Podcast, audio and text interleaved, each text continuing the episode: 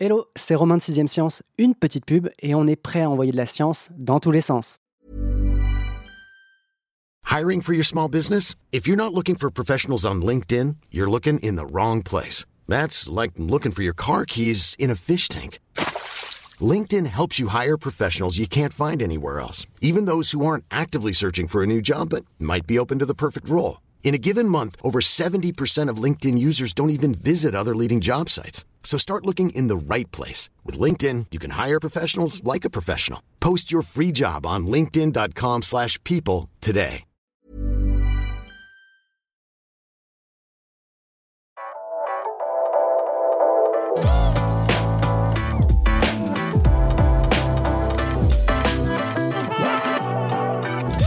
Son repos éternel n'a pas été de tout repos. Dans la mythologie égyptienne, de toute façon, la mort n'est pas une fin en soi, mais plutôt une étape dans le parcours de chacun. Et le pharaon Ramsès deux, qui a commencé le sien il y a trois mille trois cents ans de ça, n'est toujours pas terminé.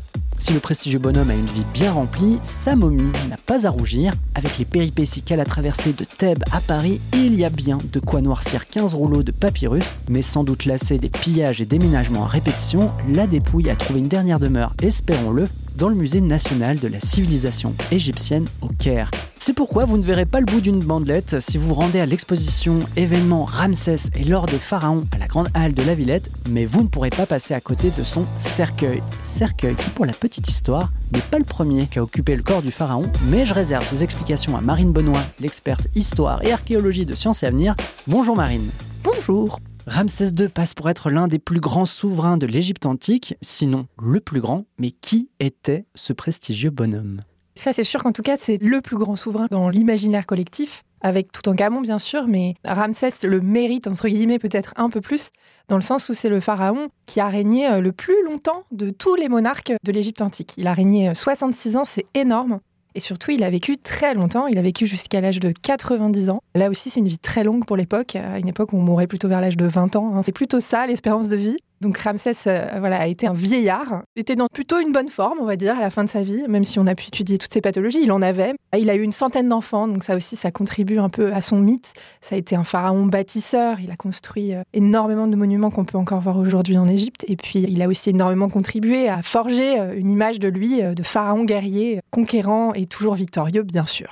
Mais du coup, cas de particulier, son cercueil et non son sarcophage, hein, on va revenir là-dessus, qui est le clou de l'exposition événement, on va le répéter une dernière fois, Ramsès et l'or des pharaons, en ce moment à la grande halle de la Villette à Paris. Ce cercueil, c'est peut-être un peu, je trouve, moi, le symbole de toute son histoire en tant que défunt et non pas en tant que pharaon, puisque, tu l'as dit, sa momie a connu beaucoup de péripéties, peut-être même plus que le pharaon de son vivant. Ce cercueil, finalement, c'est pas celui dans lequel a été placée sa dépouille à l'origine. Et pour moi, ça symbolisait vraiment ce parcours un peu chaotique après la mort, alors que justement, un pharaon est supposé quand même avoir une vie éternelle plutôt reposante après tous ses efforts. Donc ce cercueil, il a été fabriqué avant sa mort et on a placé sa momie une centaine d'années plus tard dedans, après que sa tombe a été pillée. Mais c'était quand même un cercueil qui avait été fait pour lui ? Non, ou... pas du pas tout. Du tout hein. D'ailleurs, les traits du visage qui sont sculptés du défunt ne ressemblent pas vraiment à ceux de Ramsès. On est vraiment typiquement plutôt dans un cercueil de la dix-huitième dynastie à peu près. Le cercueil n'est pas le sarcophage.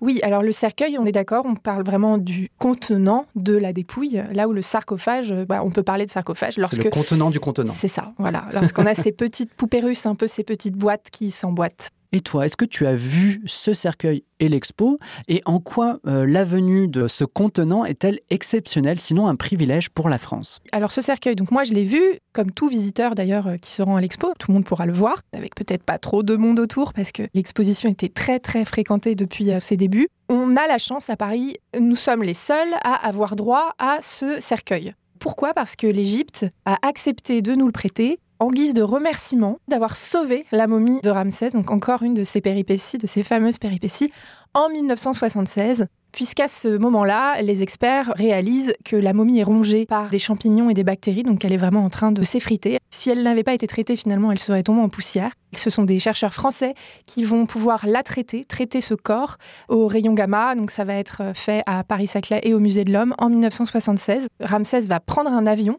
va voyager Donc vraiment, jusqu'au bout, euh, il aura une vie euh, mouvementée. Trépidante. Trépidante. euh, et donc va être stabilisé en France. Et euh, pour ça, les Égyptiens nous remercient aujourd'hui en nous prêtant ce fameux cercueil qui n'est jamais sorti d'Égypte, c'est important de le dire.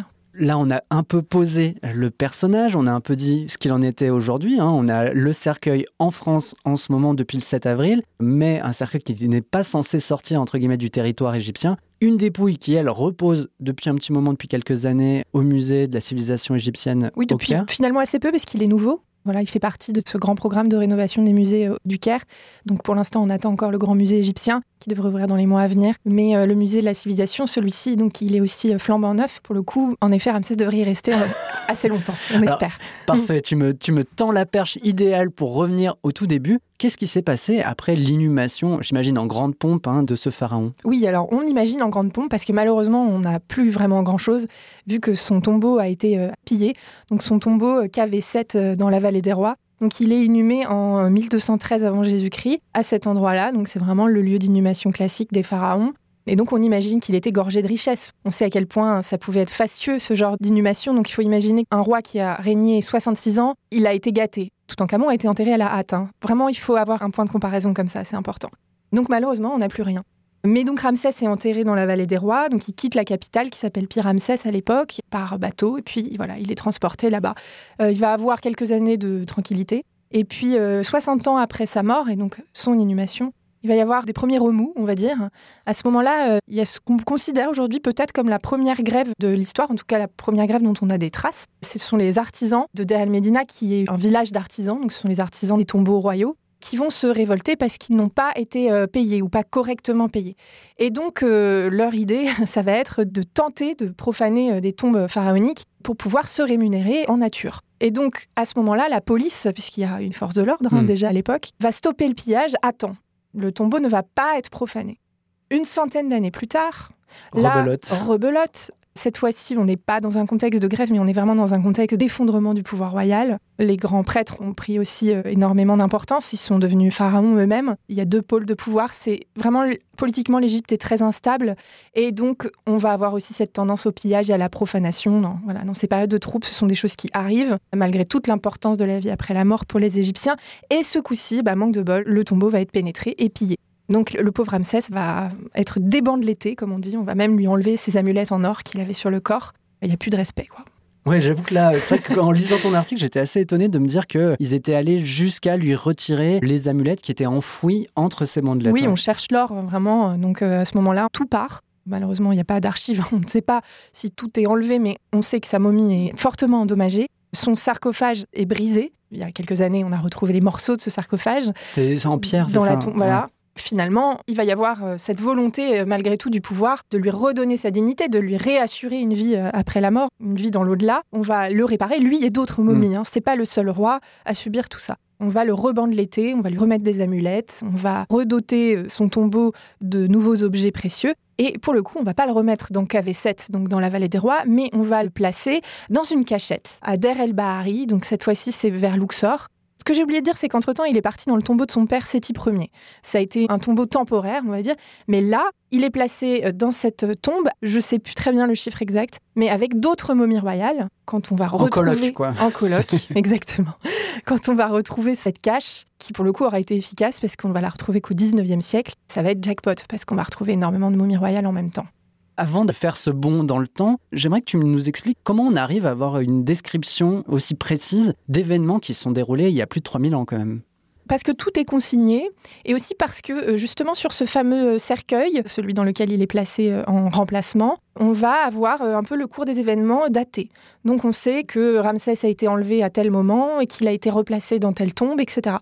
Donc les Égyptiens sont quand même très procéduriers, il y a un système administratif très présent. Donc on a, heureusement pour la compréhension des égyptologues, ce genre d'informations à disposition. Fin de la parenthèse temporelle, on arrive au dix-neuvième siècle, donc ça veut dire que pendant trente siècles, la momie a coulé des jours, je ne sais pas s'ils étaient heureux, mais au moins tranquilles, à Louxor. Et puis, à la fin du dix-neuvième siècle, les autorités commencent à se dire qu'il y a quelque chose qui cloche quand elles voient arriver sur le marché des antiquités pas mal d'objets royaux. Qu'est-ce qui leur a mis la puce à l'oreille et comment elles ont mis à jour, en gros, une mise à sac hein, assez sévère des tombeaux ?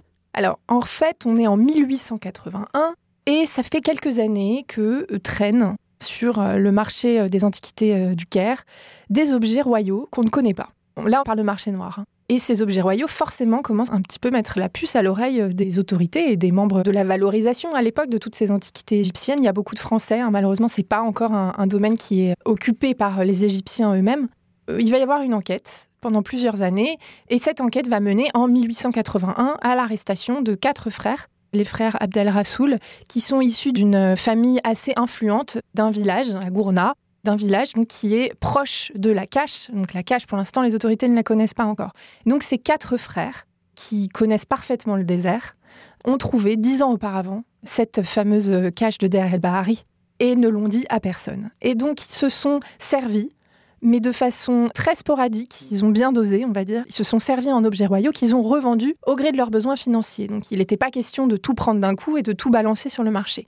C'est pour ça que pendant dix ans, ils font ça. Pendant dix ans, il va y avoir une fuite d'objets, donc il y a des choses qui ont été perdues à tout jamais. Et donc les frères Abdel-Rassoul sont arrêtés, ils montrent aux autorités euh, la cache, et donc bah là, euh, ils réalisent qu'ils ont en face d'eux euh, une tombe d'importance avec énormément de momies. Donc les momies vont être transférées dans le tout premier musée du Caire, le musée de Boulaq, qui est l'ancien musée égyptien aujourd'hui du Caire.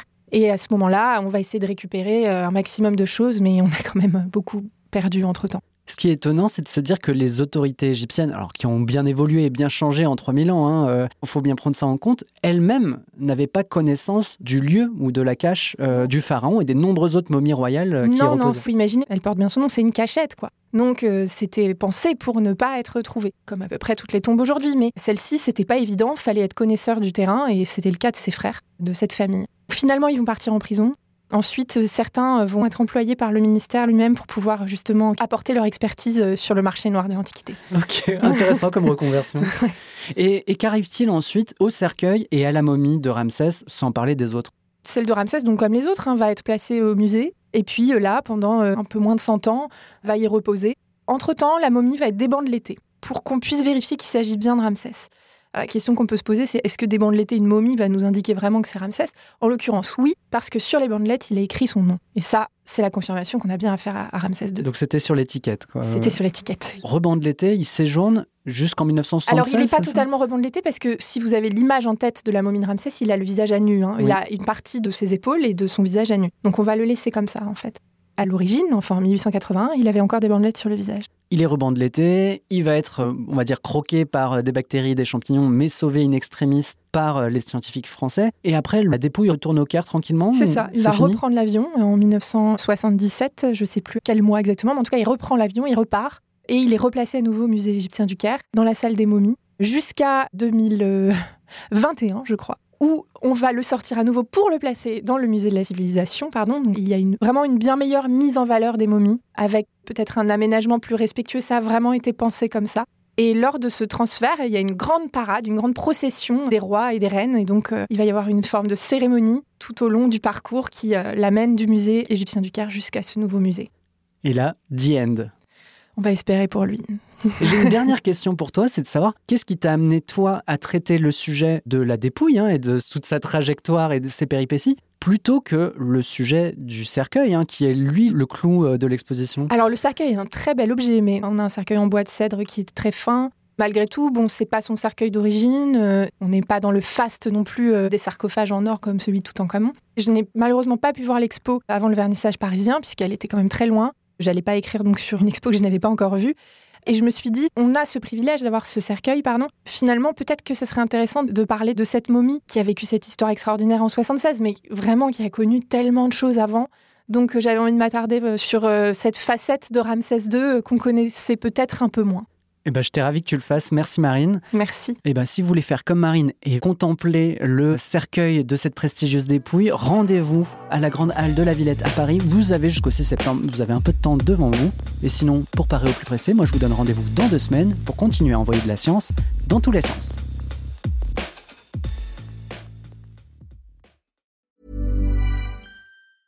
Hi, I'm Daniel, founder of Pretty Litter. Did you know cats tend to hide symptoms of sickness and pain? I learned this the hard way after losing my cat, Gingy. So I created Pretty Litter, a health monitoring litter that helps detect early signs of illness by changing colors, saving you money and potentially your cat's life. Pretty Litter is veterinarian developed, and it's the easiest way to keep tabs on your fur baby's health right at home. Go to pretty litter dot com and use code ACAST for twenty percent off your first order and a free cat toy. Terms and conditions apply. See site for details.